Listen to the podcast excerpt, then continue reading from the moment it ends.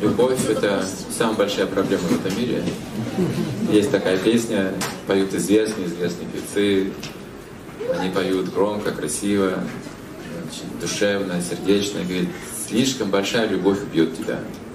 Не надо слишком большая. Это смерть, это конец твой. Она разрушит. На физическом плане есть предел любви.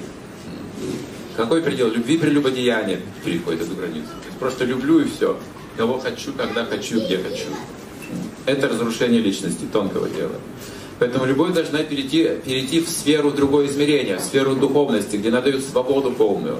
Но не секс. Не секс. На Востоке говорят так. Если хочешь понять, твой голубь или не твой голубь, отпусти его. Вернется, он твой. Не вернется, никогда он твоим не был. Но эта любовь как чувство собственности, она порабощает человека. Это вот ревность, это, это собственность, да, это вот удержать человека, присвоить себе для чувства наслаждения, поработить душу. Самая сильная мантра, порабощающая душу в этом мире, это слово «я тебя люблю». И все, человек теряет волю перед вами. Все, он ваш. Вот так люди сейчас друг друга эксплуатируют, смотрите. И пока приятные отношения соглашаются жить вместе, когда неприятно, они говорят, все, больше не могу. Поэтому что говорит Советов?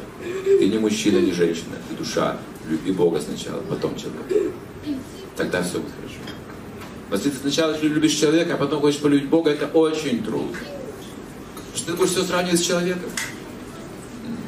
Ну что как, любить Бога точно так же, попасть во власть к кому-то, к Богу. Я не хочу вообще, я хочу быть свободным. Но любовь настоящая, духовная, она дает полную свободу. Если вы любите Бога, делайте, что хотите, говорится. Вы ничего плохого никогда не сделаете никому. Это высшее достижение вообще человеческого разума и души, и духа. Поэтому любовь и вожделение, эти вожделения сковывает, любовь освобождает. Вот, надо разобраться.